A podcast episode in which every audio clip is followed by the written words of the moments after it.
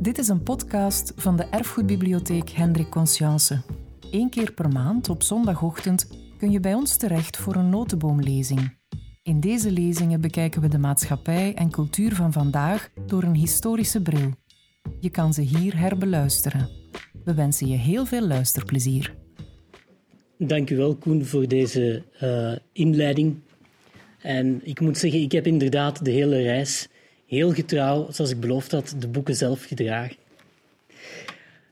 Toen ik vanmorgen uh, het Conscienceplein opkwam, zag ik onder de gewelfde ruimte een tekening staan van Manneke Pies. En daar stond onder: Bespaar u een reis naar Brussel. Als dat geen vervalsing is, dan weet ik het ook niet. Ik ga jullie vandaag spreken over wat ik de schaduwbibliotheek van Salamo noem. En misschien even een verduidelijking bij deze titel. Salomo was de bouwer van een grote tempel, die eigenlijk als symbool een zeer belangrijke rol in de vrijmetselarij speelt. En schaduwbibliotheek, dat betekent dat het eigenlijk een bibliotheek is met boeken die niet zijn wat ze beweren te zijn. Vervalsingen zijn werkelijk bestaande publicaties die inhoudelijk bij de lezers een valse schijn van authenticiteit willen wekken en die de auteur een stavingstuk opleveren om een bepaalde recht op te eisen of een bepaalde bewering te staven.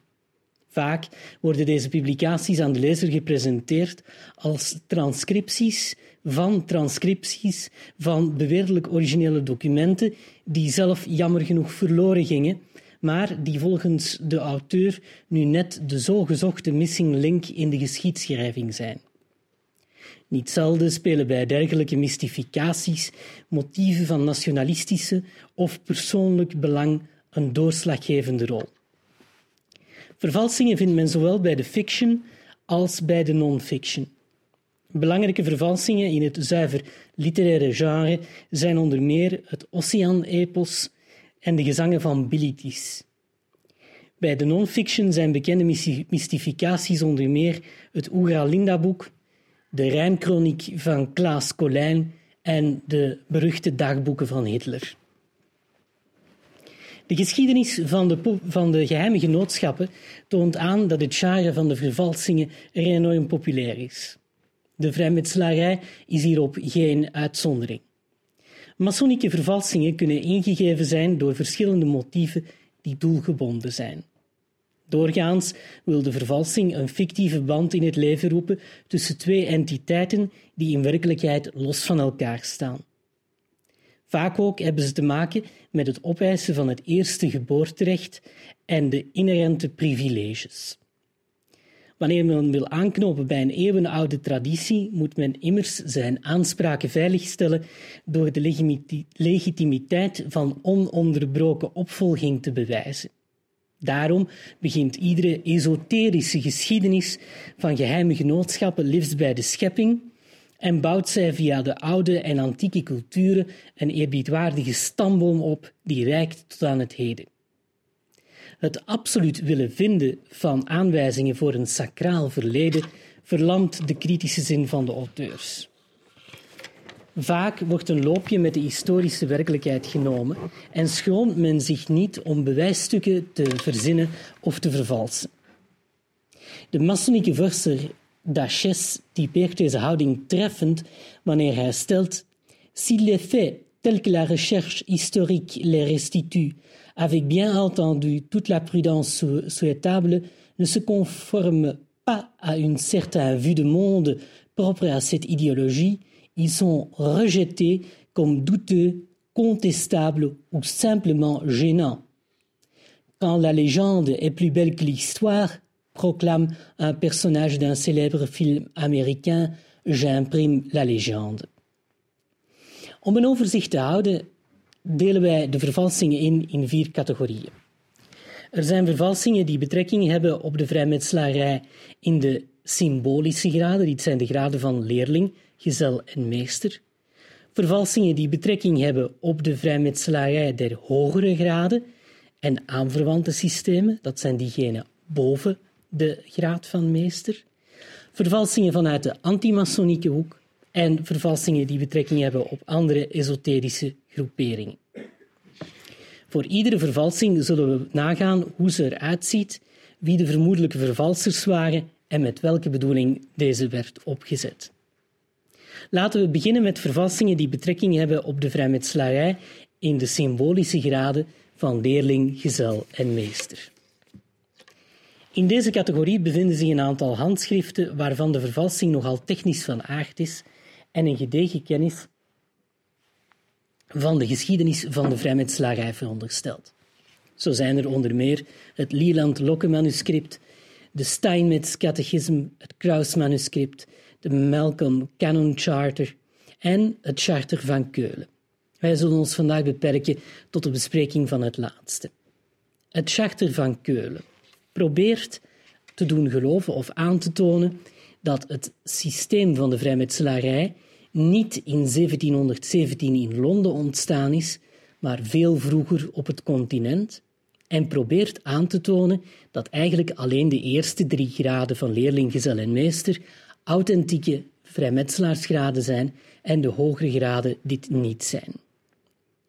In 1816 ontving volgens het verhaal de Nederlandse prins Frederik, toen grootmeester nationaal, een bundel handgeschreven documenten, de zogenaamde notulen van de loge Frederiks Vredendaal voor de jaren 1637 en 38, samen met het Charter van Keulen.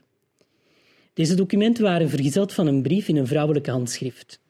Volgens de schrijfster, die haar identiteit verborg onder een cryptische afkorting, waren de documenten afkomstig uit de nalatenschap van haar vader, die ze zou ontvangen hebben van baron van Boetselaar, een ander gewezen grootmeester van de orde. Het verhaal gaat dat ze toebehoord hadden aan een Amsterdamse loge die in 1519 opgericht werd onder de naam het Vredendal en die onafgebroken bestaan heeft tot in 1601. In 1637 zou ze terug opgericht zijn te Schravenhagen onder de naam Frederiks Vredendaal. De, de archiefkist van deze loge zou drie documenten bevat hebben. De originele constitutie van de loge, het Vredendaal, opgesteld in het Engels, een ledenlijst van 1519 tot 1601 en tot slot het zogenaamde Charter van Keulen, een oorkonde uit 1535, opgesteld in een soort geheimschrift, ondertekend door 19 meestermetselaars. In 1818 liet de prins een aantal kopieën van het document maken en stuurde hij de Latijnse tekst, voorzien van een Nederlandse vertaling, naar alle Nederlandse loges. Het Charter van Keulen verscheen voor het eerst in druk in de befaamde Annales Masoniques en werd verschillende malen in het Duits en het Engels vertaald. Wat is nu dat Charter van Keulen? Het is een soort manifest uitgaande van uitverkoren meesters van het Sint-Jansbroederschap, hoofden van loges in Londen, Edinburgh, Wenen, Amsterdam, Parijs, Frankfurt, Hamburg, Antwerpen en nog verder. In een aantal punten worden er over verschillende thema's standpunten ingenomen, zoals het feit dat de orde der vrijmetselaars ouder is dan deze der tempeliers, dat alleen christenen kunnen worden toegelaten tot de vrijmetselarij, dat de vrijmetselaarsrituelen duidelijk onderscheiden zijn van kerkelijke riten en gebruiken, en het feit dat de broederschap der vrijmetselaars bestaat uit de graden van leerling, gezel en meester en dat de meesters op zich onderverdeeld zijn in uitverkoren en zeer uitverkoren meesters. Een aantal experten die het charter onderzochten waren sceptisch. Het document vertoonde een aantal inconsequenties die duidelijk wezen in de richting van een vervalsing. De twijfel over de echtheid nam nog toe toen het origineel even plots als het opgedoken was ook weer verdween. Sindsdien beschikt men enkel over de door de prins gemaakte kopieën. Hoewel onder meer de Duitse masonieke historicus Kloos het charter op overtuigende wijze als vervalsing ontmaskerde, blijven er, voornamelijk in Nederland, tot op vandaag mensen in de echtheid van het document geloven. De Nederlandse masonieke vorster Bekes stelt dat een analyse van de prinselijke correspondentie aantoont dat prins Frederik meer dan waarschijnlijk wist dat het charter van Keulen een vervalsing was. Mogelijk werd ze opgesteld door personen uit de onmiddellijke omgeving van de prins om, diens bezwagen tegen systeem van de hogere graden in de vrijmetselarij en zijn hervormingen dienaangaande te ondersteunen.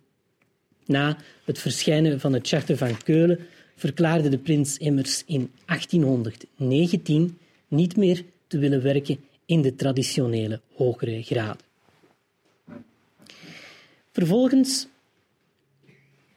hebben we vervalsingen die betrekking hebben op de vrijmetselarij in de hogere graden en aanverwante systemen.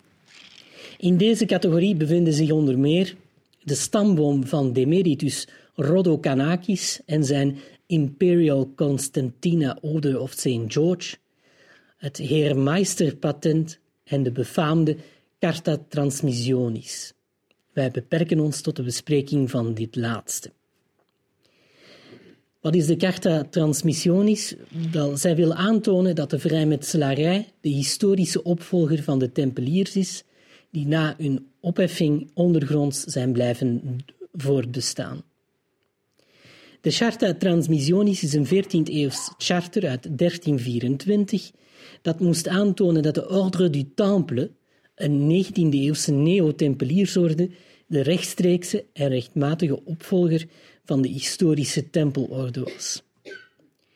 De Latijnse tekst van het charter bevat een aantal richtlijnen van de onmiddellijke opvolger van Jacques de Molay, grootmeester Larmenius, zoals de benoemingsprocedure van de grootmeester en zijn officieren.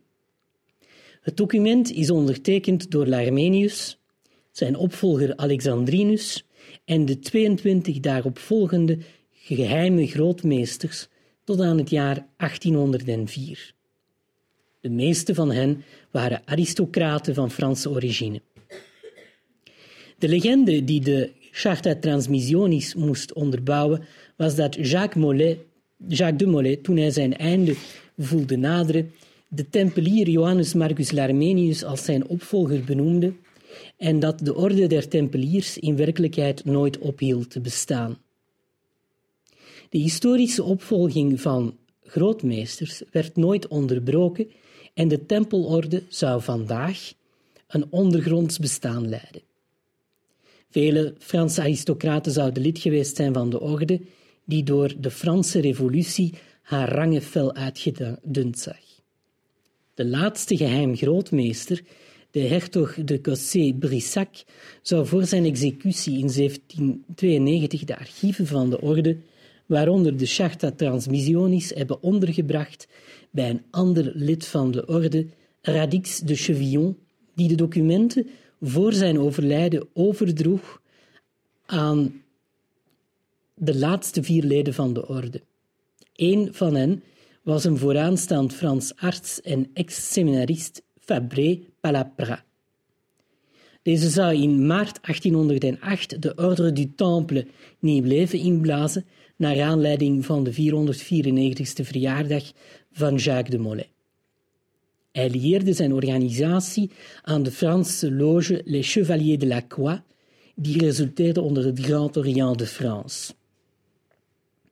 Hij zou grootmeester blijven tot aan zijn dood en werd opgevolgd door de Engelse oorlogsheld Sir William Sidney Smith. Uiteindelijk kwam de Charta Transmissionis in handen van de Engelse masonieke vorster Crowe, die ze aan de grootpriorij van Engeland en Wales schonk. Thans bevindt het document zich in Mark Mason's Hall in Londen.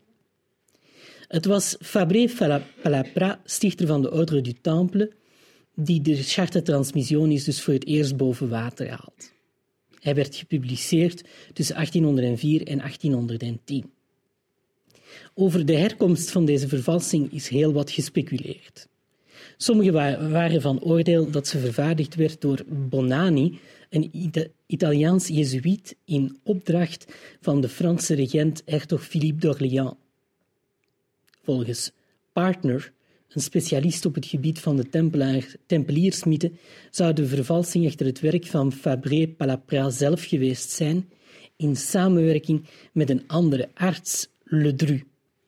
Partner sluit echter niet uit dat de vervalsing ook het werk van Ledru alleen was en dat Fabré Palapra zich het document maar al te graag als echt liet aanpraten.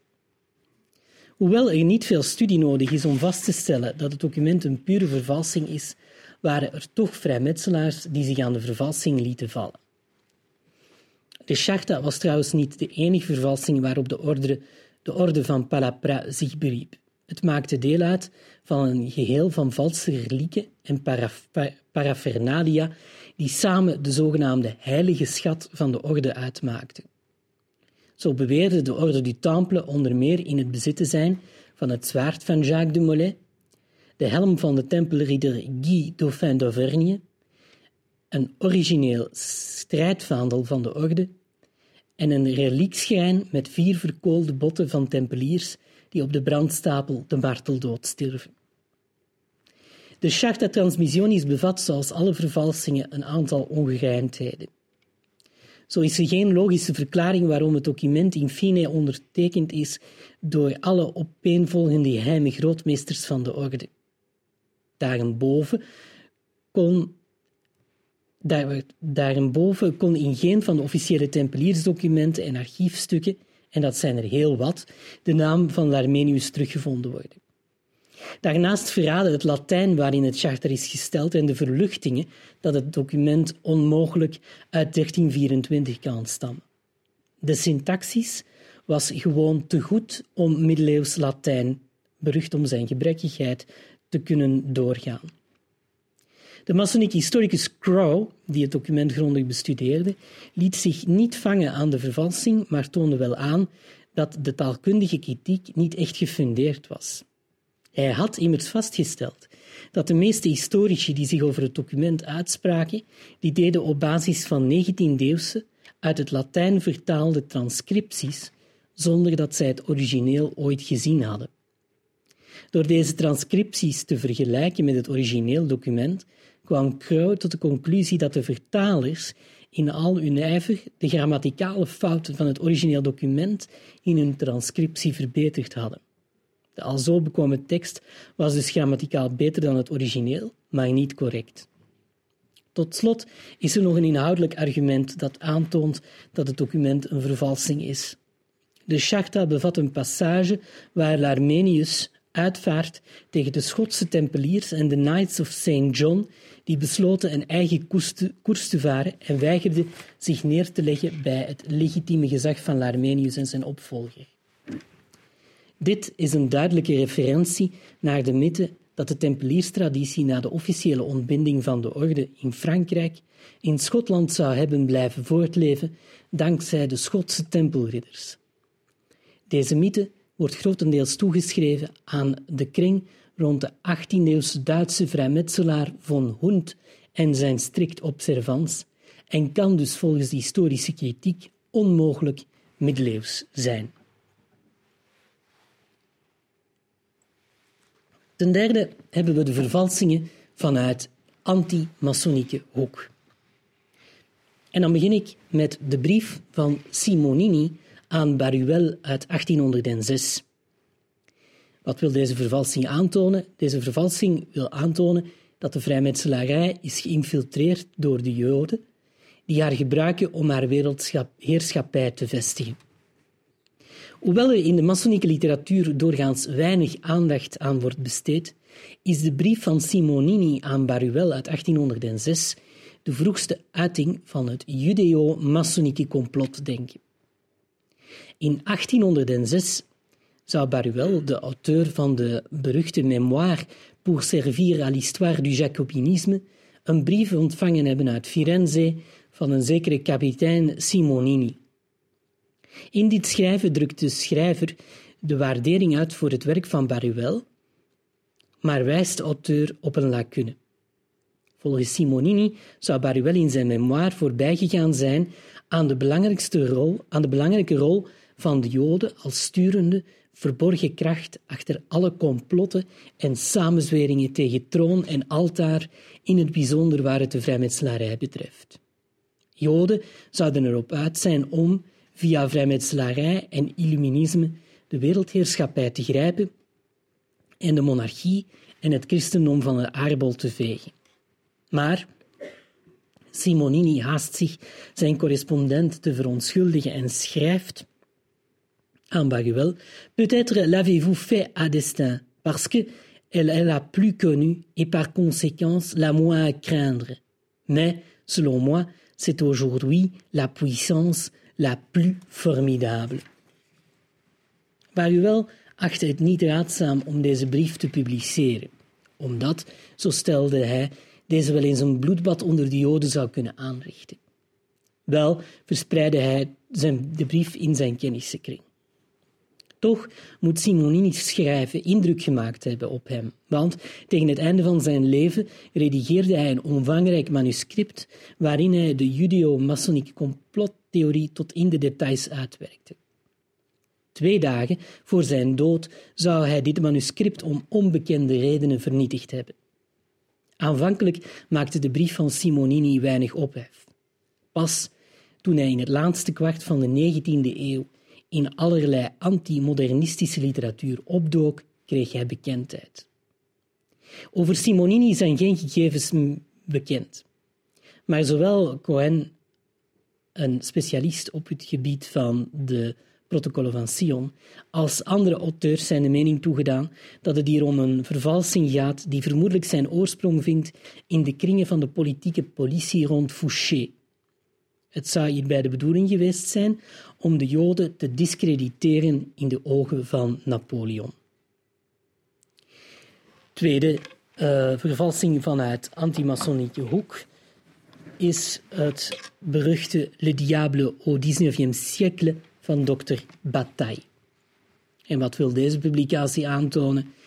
De vrijmetselarij zou een tegenkerk zijn, geleid in opdracht van de duivel door een Luciferiaanse paus.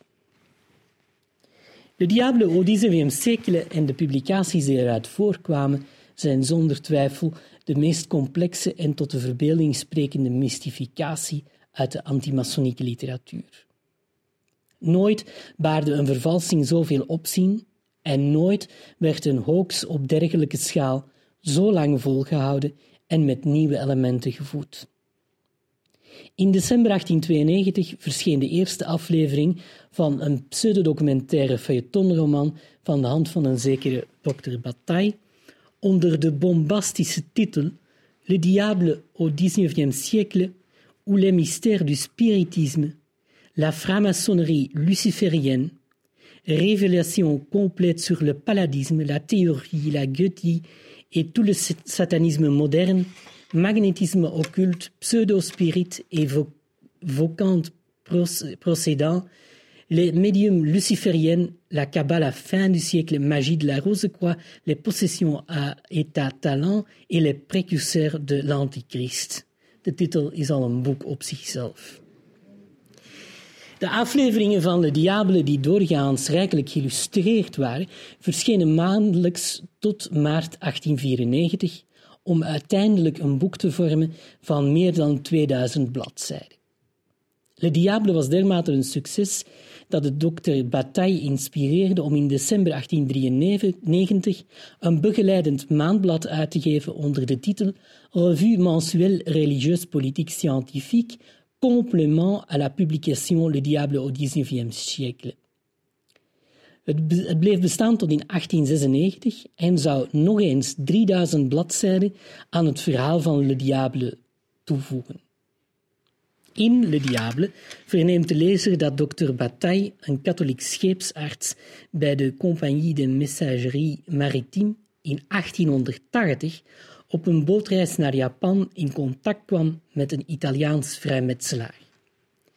Deze beweerde lid te zijn van een zeer geheime masonieke ritus, de Nouveau Palladium Réformé, ook gekend onder de naam de Réthéurgiste Optimat, die zich bezighield met het oproepen en het aanbidden van Lucifer. Deze ontmoeting, zo beweerde Bataille, deed hem besluiten om te infiltreren in de wereld van de satanische secten en Luciferiaanse groeperingen. Nadat hij zich in Napels een vervalst diploma van soeverein grootmeester ad vitam van de Ordre de Memphis Mizraim had aangeschaft, reisde hij af naar Ceylon, waar hij in contact kwam met allerlei Indische geheime genootschappen van vrijmetselaars en duivelsaanbidders. Via een delegatie van de bekende Amerikaanse vrijmetselaar Pike ontving hij de satanistische graad van Hiérarche du Palladium Reformé Nouveau. Tijdens zijn verdere omzwervingen in het oosten leert Bataille dat de verschillende Oosterse geheime genootschappen slechts satellieten zijn van le faladisme luciferien, een zeer selecte hogere graden vrijmetselarij uit de Verenigde Staten, die onder meer geleid wordt of werd door de gewezen mormoonse dominee Welder en zijn bloedmooie, doch bijzonder perverse dochter Sophie. Deze zou van kinds af opgeleid zijn om onder de naam Sophie Sappho als priesteres in de Luciferiaanse vrijmetselarij te fungeren. De Luciferiaanse hogere vrijmetselarij, Paladisme, zou gestuurd worden vanuit het Amerikaanse Charleston, dat Bataille omschrijft als het Vaticaan van de universele vrijmetselarij, waar zich de zetel van het opperste dogmatisch directorium zou bevinden. Dit laatste zou zitting houden in een gebouw opgetrokken rond het Sanctum Regnum, een zaal waar iedere vrijdag Satan in persoon zou verschijnen. Bataille informeert zijn leden dat het paladisme geleid wordt door een antipaus die niemand anders is dan de werkelijk bestaande en bekende Amerikaanse vrijmetselaar Pike en diens medewerker de masonieke historicus McKee. Het verhaal van Bataille neemt al maar meer groteske vormen aan en zowat de hele satanistische en occulte literatuur passeert de revue. Belangrijk voor de verhaallijn is de figuur van een andere Luciferiaanse meesteres die Bataille in de loop van zijn omzwervingen ontmoet, Diana Vaughan.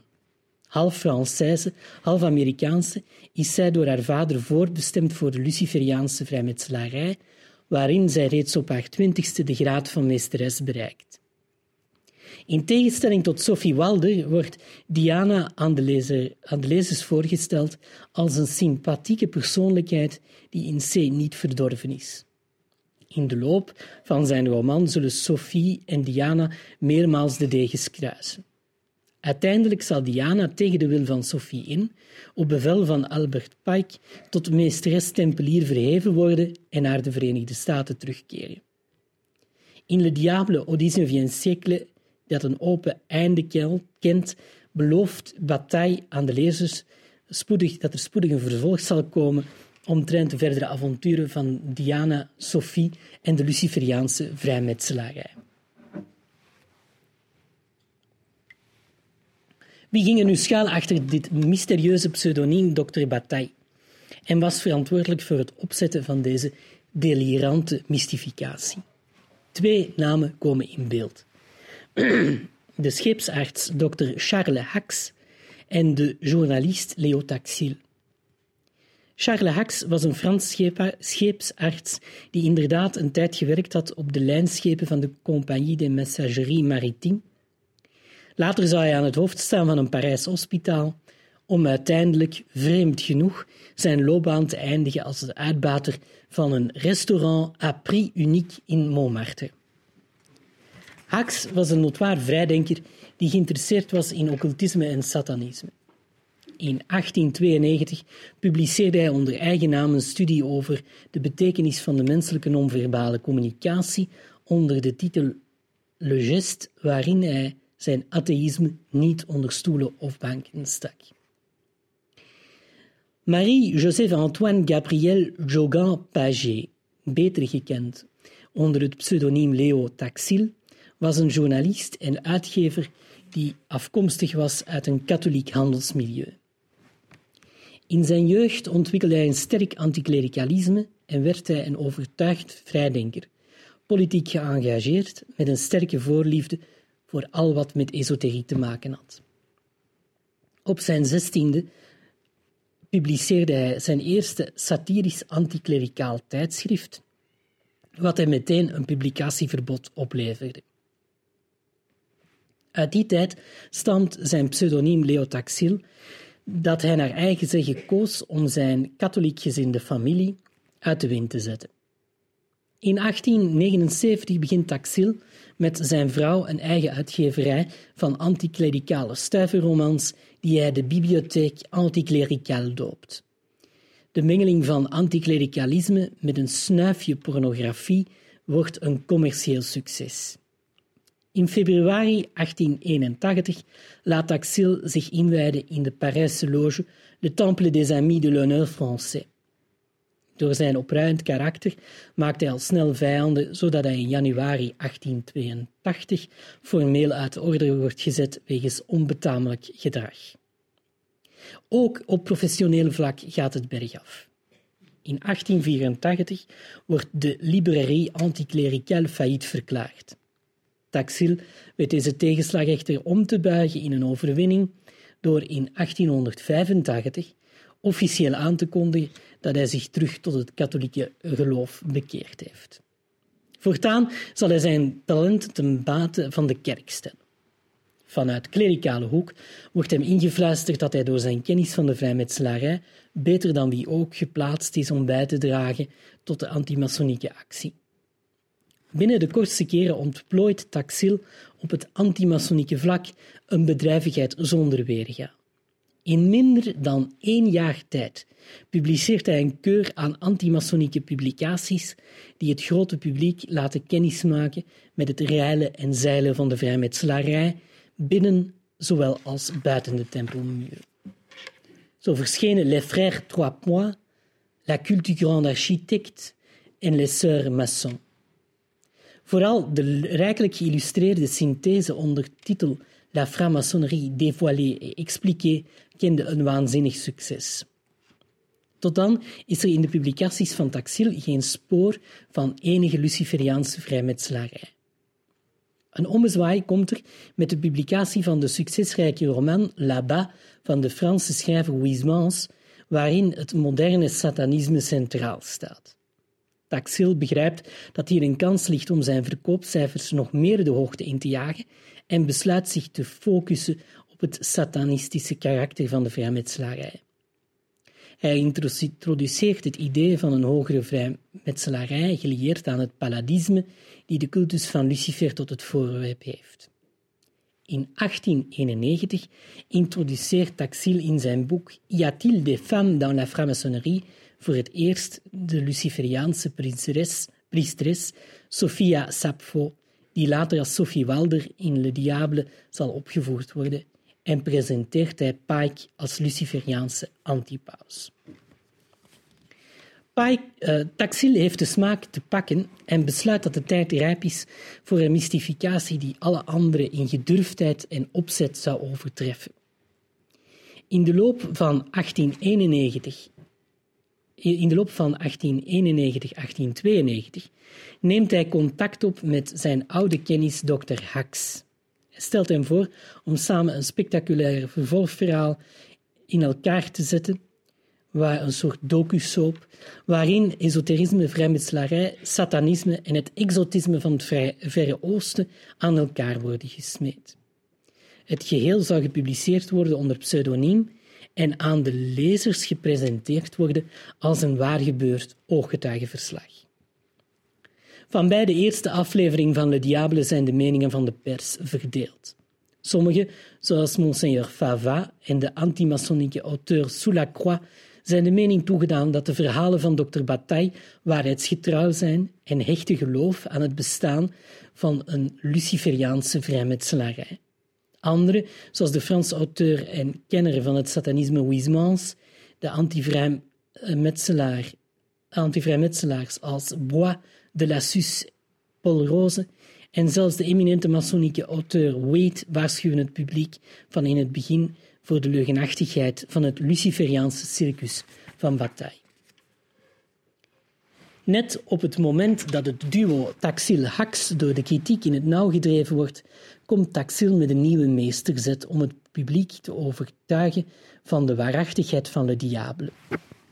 Tussen maart en mei 1894 zullen onder signatuur van Diana Vaughan drie nummers van een nieuw maandblad onder de titel Le Palladium régénéré et libre, lien des groupes lucifériens indépendants verschijnen. Dit blad beweert het officiële orgaan van de Luciferiaanse secte te zijn. Taxil drijft de oplichting nog een stap verder door in 1895 het publiek te laten geloven dat Diana zich door een mirakel tot het katholiek geloof zou bekeerd hebben. In juli 1895 volgt dan een nieuwe feuilletonroman van de hand van Diana Vaughan, Mémoire d'une ex-paladiste parfait initié, die het publiek moet laten geloven dat Vaughan een echt bestaande persoon is. Deze mystificatie draait voornamelijk rond de Luciferiaanse opleiding van Diana en haar rivaliteit met Sophie Walder. In een van de eerste afleveringen wordt zelfs een foto van Diana afgedrukt. Toch groeit bij sommigen het vermoeden dat Diana van slechts een pseudoniem is waarachter de gekende oplichter Taxil schuilgaat. Het kamp van de sceptici wordt ondertussen aangevuld door een aantal zwaargewichten, zoals de Duitse pater en vrijmetselaarkenner Herman Gruber, de Amerikaanse historicus Lea, de Franse mysticus en vrijmetselaar Guénon en de antimasonieke bibliofiel en publicist Bon. Het eerste internationale antimasoniek congres dat in september 1896 te Trento gehouden werd, zal voor de duo Taxil en Hax de zwanenzang inluiden. Voor het eerst wordt op overtuigende wijze aangetoond dat achter het pseudoniem Dr. Bataille het duo Tax Axil schuilgaat en dat de hele Diana Vaughan-geschiedenis niet meer is dan een kolossale mystificatie. Taxil, aanwezig op het congres, blijft zich met verve verdedigen, maar Hax zal nog datzelfde jaar de oplichting toegeven. Taxil, die wil doen geloven dat Hax omgekocht is door de Luciferianen, kondigt met veel omhaal aan dat hij op 19 april 1897 tijdens een voordracht in de zaal van de Société de Géographie te Parijs de zaak eens en voorgoed zal regelen en Diana aan het grote publiek zal voorstellen. Op 19 april loopt het storm. Als de zaal vol zit, verschijnt Taxil ten tonele en openbaart hij voor de hele internationale pers zijn mystificatie, waarmee het doek valt over een van de grootste masonieke mystificaties ooit. Laatste vervalsing uit anti-masonieke hoek, en deze zal ik slechts uh, zeer uh, oppervlakkig benaderen, omdat de volgende lezing uh, daar integraal gaat overgaan. Dat zijn de protocollen de Sage de Sion. Opnieuw wil deze vervalsing aantonen dat de vrijmetselarij geïnfiltreerd is door de Joden die haar gebruiken om haar wereldheerschappij te vestigen. Er zijn weinig anti-masonieke mystificaties naast deze van het duo Taxil-Ax die tot op vandaag zo'n invloed hebben uitgeoefend als de beruchte protocol de Sage de Sion. Het pamflet bevat 24 stellingen, protocollen, die volgens de samenstelling naar voren gebracht werden door Herzl tijdens een geheime zitting op het eerste Zionistische congres dat in 1897 te Basel werd gehouden. De protocollen bevatten naast een kritiek op het liberalisme een strategische uiteenzetting en blauwdruk van een plan om na omverwerping van de bestaande wereldmachten een Joodse wereldpubliek te vestigen. Een van de instrumenten in dit duivelsplan was de infiltratie van en samenwerking met de vrijmetselarij. Dit werk was voor de believers het ultieme bewijs van het bestaan van een judeo-masoniek complot. De protocollen werden voor het eerst gepubliceerd in afleveringen in Rusland in 1903 in het dagblad Znamia en als afzonderlijke publicatie in 1905. Een andere Russische editie verscheen te Parijs en in 1920 verscheen zowel een Duitse als een Engelse vertaling. Daarna volgden op basis van het Engelse en Duitse bewerking vertalingen in het Frans, het Italiaans, het Pools en later zelfs in het Arabisch en het Chinees. De eerste Duitse vertaling was van de hand van een beruchte antisemiet von Hausen. Deze voorzag het werk niet alleen van een zeer uitgebreide inleiding, maar kleurde de vertaling naar eigen smaak en uh, door het aantal expliciete verwijzingen naar de vrijmetselarij te verveelvoudigen. Aanvankelijk kreeg deze publicatie weinig aandacht. Pas toen er in de pers een hetze ontstond over hun authenticiteit, begonnen de protocollen aan een opgang die tot op vandaag voortduurt. Het was een correspondent van de Times uit Istanbul, Graves, die het vuur aan de lont stak door uit te brengen dat het document een falsificatie was, grotendeels gebaseerd op een 19e-eeuws vluchtschrift van een zekere Maurice Joly, dat in 1874 te Brussel verscheen onder de titel Dialogue aux enfers entre Machiavel et Montesquieu ou la politique de Machiavel au XIXe siècle. Dit pamflet was gericht tegen de politiek van Napoleon III en had in beginsel geen antisemitisch karakter. Vandaag wordt door de historici algemeen aangenomen dat de, dat de protocollen geconcipieerd werden in Parijs in de jaren 1897 1898 in opdracht van de geheime dienst van de Russische tsaar, die in Frankrijk geleid werd door een zekere Rachkovsky. Jolie's vluchtschrift diende als blauwdruk. Rachkovsky speelde via een tussenpersoon de tekst door aan de antisemitische Russische pamfletist Nilus, die ze uiteindelijk in Duits in Rusland voor het eerst liet verschijnen. Naar alle waarschijnlijkheid werden de protocollen geredigeerd om als rechtvaardiging te dienen voor de, voor de tsaristische pogroms tegen de Joden. Na de Russische revolutie kenden ze een grote verspreiding in de kringen van het Wit-Russische leger om aan te tonen dat de Joden de ware agitatoren achter de Bolsjevistische revolutie waren. Pas onder invloed van het opkomend naziregime die tijdens het interbellum een zondebok zochten voor Duitslands debacle tijdens de Eerste Wereldoorlog, zouden de protocollen hun volle impact krijgen. Adolf Hitler zou ooit verklaard hebben dat de protocollen een van de inspiratiebronnen van Mein Kampf waren. De protocollen zorgden als geen ander voor de snelle verspreiding van de idee fix dat de Joden en vrijmetselaars samenspannen in een alomvattend complot tegen de traditionele maatschappelijke waarden. De fascinatie voor de protocollen de Sage-Sion blijft tot op vandaag bijzonder sterk en komt vanuit de meest uiteenlopende hoeken. Zo werden ze onder meer opnieuw opgevoerd in het begin van de jaren 80 van vorige eeuw door de Britse journalisten Begint, Leigh en Lincoln in een, in een ruchtmakende bestseller Holy Blood, Holy Grail. Dit boek vormde op zijn beurt de inspiratie voor een andere millionseller, de Da Vinci Code van Dan Brown.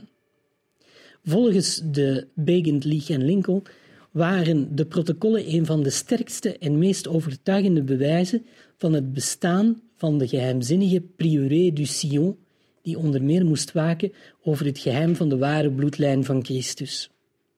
De protocollen zijn volgens hen in beginsel dan ook niet antisemitisch, maar wel christelijk-esoterisch van inspiratie. Ze grijpen hiervoor terug naar een argumentatie die anderen reeds voor hen hadden ontwikkeld, namelijk dat de protocollen zoals we die vandaag kennen niet volledig vervalst zijn, maar een bewerking zijn van een tot op heden onvindbare oertekst die kan gelinkt worden aan de Prioré de Sion.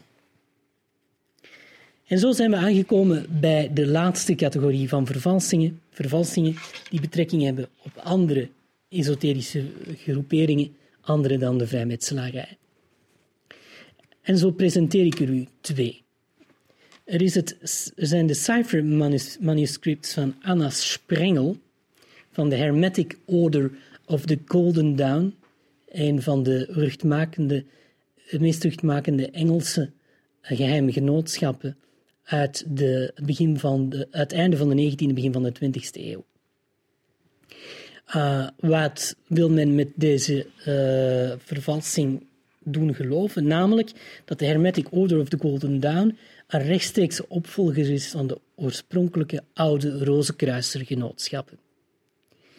Het cijferschrift van Anna Sprengel is een vervalsing die aan de grondslag ligt van de Hermetic Order of the Golden Dawn een van de meest tot de verbeelding sprekende geheime genootschappen die ontstonden aan het eind van de 19e eeuw. Hoewel de Golden Dawn geen masonieke organisatie was, hebben een aantal vrijmetselaars wel een prominente rol gespeeld in haar geschiedenis. Zo waren de drie stichters van de orde, MacGregor Matters, Woodman en Westcott, lid van een select Engels masoniek genootschap gekend onder de naam de Societas Rosicruciana in, in Anglia. Zoals vaak bij dergelijke broederschappen is haar ontstaan mistig en omringd met de nodige mystificaties. Hoe het cijfermanuscript in de handen van de oprichters van de Golden Dawn kwam, is bijzonder onduidelijk. De Engelse auteur King stelt dat er minstens drie verschillende versies bekend zijn. Het verhaal gaat dat toen in 1885 de helderzinde Hawkley overleed, een deel van zijn nalatenschap in handen van de eerwaarde Woodford kwam. Woodford, die theologie gestudeerd had aan de Universiteit van Durham, was een vooraanstaand vrijmetselaar en medeoprichter van de befaamde studieloge Quatuor Coronati en auteur van een masonieke encyclopedie. Tussen Hawkley's papieren zou Woodford een geheimzinnig oud manuscript in cijferschrift aangetroffen hebben. Een variant stelt dat Woodford het cijfermanuscript bij een Londense ei-antiquaar in Farrington Street vond. En weer een andere bron stelt dat het manuscript gevonden werd in de grote bibliotheek in Freemasons Hall in Londen. Westcott zelf beweert tot slot dat hij in het manuscript een los blad vond met in handschrift de initialen ALC, waaruit hij afleidde dat het manuscript mogelijk uit de bibliotheek van de befaamde Franse occultist Alphonse Louis Constant, ook gekend als Eliphas Lévy, kwam. Maar er zijn geen concrete aanwijzingen die de herkomst van het cijfermanuscript echt bewijzen. In de zomer van 1887 zou Woodford het manuscript naar een ander vrijmetselaar, Westcott, gestuurd hebben, met de vraag of deze het manuscript kon ontcijferen. Westcott ontdekte al snel dat de tekst gebaseerd was op een cijfercode uit de 17e-eeuwse Engelse publicatie, die zelf terugging op de befaamde Polygraphia van Tridentimus. Tegen september had Westcott de code gekraakt. Hij engageerde een bevriend arts en vrijmetselaar Woodman om hem bij de vertaling van het document te helpen. Het manuscript, dat uit de 17e eeuw zou stammen, bleek een Engelse tekst te bevatten die een schematische weergave was van de uitvoering van vijf onbekende rozenkruisenritualen. Volgens een nota was het cijferdocument afkomstig van een vrouwelijke hoge dignitaris van een Duitse Rozenkruisengroep, gekend onder haar initiatieke naam als Sapiens Dominabitur Astris, SDA. In het manuscript werd ook een papiertje gevonden waarin stond dat zuster SDA een zekere Anna Sprengel uit Nuremberg zou zijn, met vermelding van haar adres. Westcott contacteerde enthousiast over zijn ontdekking McGregor Matters, een gekend in het occulte, voor een tweede opinie. Toen ook deze zich positief uitsprak over de echtheid van het manuscript, vroeg Westcott hen om samen de ritualen van het cijfermanuscript te bewerken tot bruikbare rituaalteksten en het geheel in een coherent en werkbaar systeem te gieten. Om dit werk tot een goed einde te brengen, betrok Matters Woodman bij het project. In oktober 87 zou Westcott een brief aan Sprengel schrijven met, met het oog op een aantal verduidelijkingen van het cijfermanuscript. Westcott ontving prompt antwoord en volgens de overlevering zou dit het begin geweest zijn van een intensieve correspondentie. Hierbij ontvingen Westcott, Woodman en Matters, McGregor Matters, naast esoterisch onderricht tevens een aantal initiaties. Ze verkregen ook toestemming tot het oprichten van een Engelse tempel van de Hermetic Order of the Golden Dawn, waar de vijf ritualen van het cijfermanuscript konden uitgevoerd worden. In januari 1888 verkregen Westcott, McGregor, Matters en Woodman vanuit Duitsland formeel de volmacht tot het oprichten van de Golden Dawn. Op 1 maart werd dan uiteindelijk te Londen de Iris Urania Tempel als de eerste Engelse tempel van de Golden Dawn geconsacreerd. De Duitse masonieke vorster Frick merkt op dat ook het oprichtingscharter van, Isas, van de Isis-Urania-tempel op zich een vervalsing is. Al snel werden andere tempels opgericht. In 1891 viel de briefwisseling met Sprengel plots stil.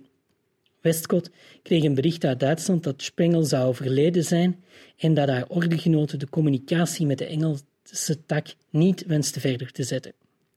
Ze lieten weten dat ze het nooit eens geweest waren met de Engelse contacten van Sprengel, maar zich uit respect nooit verzet hadden. Indien Westcott en zijn groep in contact wensten te komen met de geheime overste van de orde, moesten zij dit zelf maar bewerkstelligen. Matters beweerde dat hij erin slaagde om in 1892 dit contact tot stand te brengen.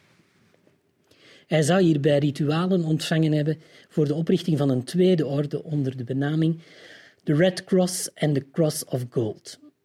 Westcott zou later in 1916 onthullen dat Matters de ritualen voor zijn tweede orde zou ontvangen hebben van een zekere frater Lux et Tenebris, Bres, waarachter, volgens sommigen, Golden Dawn-adepten de Belgische arts en martinist Dr. Thyssen of Tilson uit Luik zou gaan. Vorsters die zich met het onderwerp hebben bezighouden zijn van mening dat de zogenaamde het zogenaamde cijfermanuscript naar alle waarschijnlijk een vervalsing van Westcott zelf was, hierbij mogelijk geholpen door Woodman en Matters. Zoals zo vaak probeerden ze door het opzetten van een handige vervalsing een nieuw op te richten Hermetic Order of the Golden Dawn een legitieme en respectabel geboortecertificaat mee te geven. Ook de mysterieuze Anna Sprengel, die toestemming gaf tot het oprichten van de Golden Dawn, zou alleen maar in de fantasie van Westcott bestaan hebben. Zelfs de bekende masoniek vorster en lid van de Golden Dawn, Wade, zou later in zijn memoires de echtheid van het cijfermanuscript in vraag stellen. Niemand kreeg daarboven ooit het originele handschrift of zelfs de transcriptie ervan te zien. Volgens Frick, die de beweerlijke briefwisseling tussen Westcott en de mysterieuze Anna uh, eh, SDA onderzocht, kunnen Anna Sprengel en Sapiens Domina Bitur Astris onmogelijk één en dezelfde persoon zijn. Volgens hem gaat er achter de naam SDA een mannelijk persoon schuil die ten onrechte met Anna Sprengel geïdentificeerd wordt. Toch blijft de vraag of deze correspondentie een behendige vervalsing geweest is, dan wel echt heeft plaatsgevonden. Tot op heden is dit nooit opgehelderd. Mijn laatste vervalsing die ik vanmiddag aan u zal presenteren zijn de dossiers secrets van Henri Lobineau. En wat wil deze ons doen geloven? Henri Lobineau en zijn Prioré de Sion zijn de rechtstreekse afstammelingen van de Merovingische koningen die de ware afstammelingen van Christus en Maria Magdalena zijn. De dossiers secrets d'Henri Lobineau zijn een reeks van vervalste documenten die tussen 1964 en 1967 via anonieme giften in de Bibliothèque Nationale van uh, de Nationale de France in Parijs terechtkwamen. Deze vervalsingen bestaan uit een aantal moderne documenten van zeer uiteenlopende aard. Krantenknipsels, brieven, stambomen, een gedrukte bladzijde die uit boeken lijken gescheurd te zijn, al dan niet voorzien van uh, handgeschreven opmerkingen. In totaal gaat het om zes verschillende documenten, waarvan het eerste ondertekend is door een zekere Henri Lobineau, wiens naam verbonden bleef aan de volledige collectie. De navolgende documenten waren eveneens ondertekend met vreemde pseudoniemen zoals Madeleine Blanc-Cassel, Antoine S. Roux, Philippe Toscan du Plantier. Onderzoek heeft uitgewezen dat Henri Lobineau een pseudoniem is afgeleid van de Rue Lobineau, een Parijse straat in de buurt van eh, de Rue de Saint-Sulpice. Inhoudelijk hebben de documenten van Lobineau betrekking op het beweerdelijk bestaan van een koninklijke Merovingische bloedlijn die tot op vandaag zou bestaan en een geheim genootschap onder de naam Prioré de Sion. Deze organisatie, nauw verwant aan de Tempeliers, zou in 1099 door Godfried van Bouillon gesticht zijn. Lobino's documenten bevatten onder meer een lijst van grootmeesters van deze Prieuré de Sion, met ronkende namen als Leonardo da Vinci, Botticelli, Isaac Newton, Charles de Lorraine, Victor Hugo, Debussy en Jean Cocteau. Het doel van de priorij, waarvan een zekere Plantard beweerde de laatste grootmeester te zijn, was het herstel van de Merovingische dynastie in Frankrijk, waarvan hij zelf stelde dat hij de laatste koninklijke afstammeling was. Als beweerdelijk rechtstreekse afstammeling van de Merovingische koning Dagobert II meende hij aanspraak te kunnen maken op de Franse troon. Er is heel wat gespeculeerd over de ware identiteit van Lobino. Sommigen menen dat achter het pseudoniem de Oostenrijkse kunsthandelaar Leo Schiedloff schuilging. Anderen beweerden dat Lobino in werkelijkheid de al even onbestaande Franse graaf Henri de Léoncourt, de Léoncourt was. Uiteindelijk is gebleken dat achter het pseudoniem Lobino Pierre Plantard schuilging. Pierre Plantard was een Frans tekenaar en zoon van een butler en een kokkin.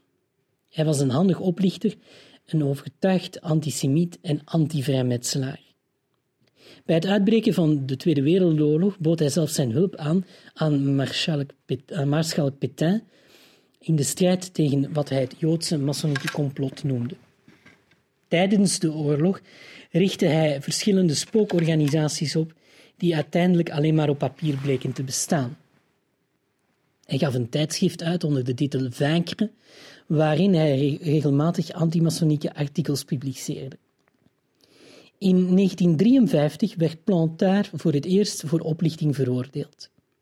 In 1975 voegde hij, om zijn adellijke aspiraties kracht bij te zetten, aan zijn naam deze van de adellijke familie de Saint-Clair toe.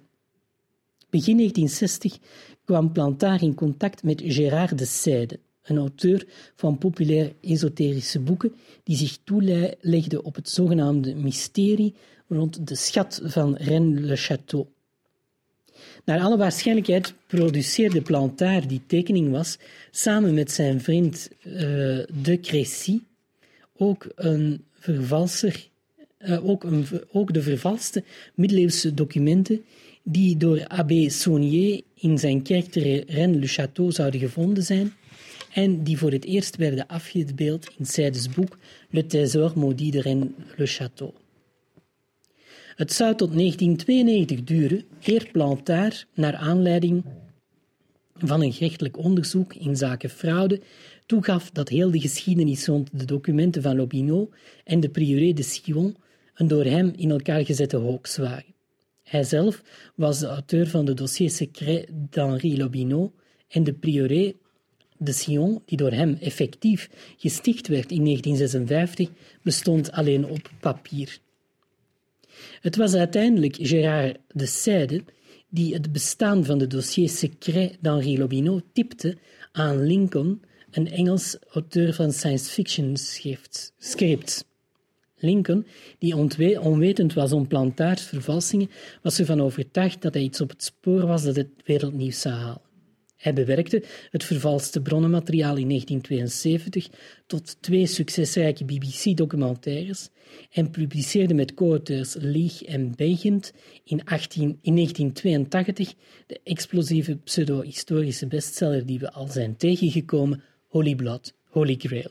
De auteurs beweerden hierin onder meer dat de Prioré de Sion een aantal andere, uh, een aantal andere satellietorganisaties voortbracht, waaronder de Rozenkruisers en de Vrijmetselaars. Zij gingen echter een stap verder dan Plantard en brachten de documenten van Lobineau in verband met de 19e-eeuwse Franse verhaal rond de dorpspriester van het Franse plaatsje uh, Rennes-le-Château, l'Abbé Saunier.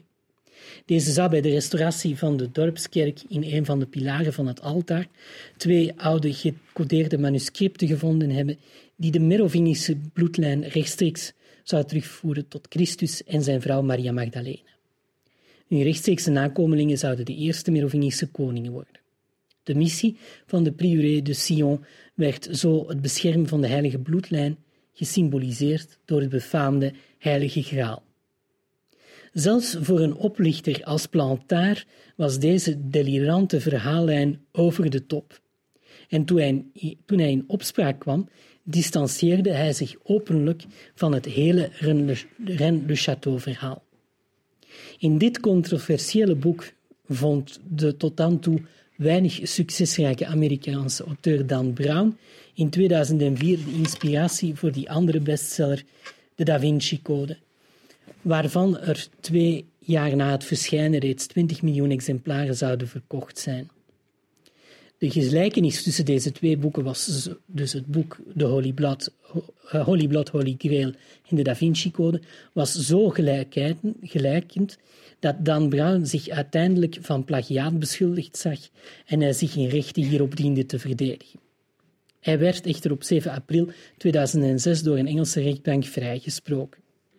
In zekere zin zet ook Dan Brown de prioré de Sion Hawks door de lezers in het voorwoord van zijn Da Vinci-code erop te wijzen dat de prioré de Sion een werkelijk bestaand geheimgenootschap is. Dames en heren, ik heb u het afgelopen uur mogen meenemen op een tocht langs een verschillende mysterieuze en avontuurlijke mystificaties. Niets is wat het lijkt, zou de gevatte conclusie kunnen zijn. Vele, vooral esoterische auteurs, hebben verborgen agenda's waardoor hun geschriften zelden waardevrij zijn. Wat men ook mag denken, het is al sinds een verademing om op een verloren zondagmiddag plaats te kunnen maken voor zo'n heerlijk onnuttig en niet ter zake doende onderwerp. Laat ik deze bijdrage dan ook eindigen met een citaat van Umberto Eco uit zijn roman De naam van de roos, waar hij het heeft over de lach van God. Zodra God lachte, werden er zeven goden geboren, die over de wereld regeerden. Zodra hij in lachen uitbarstte, verscheen het licht. Bij de tweede schaterlach verscheen het water. En op de zevende dag dat hij lachte, verscheen de ziel. Ik dank u.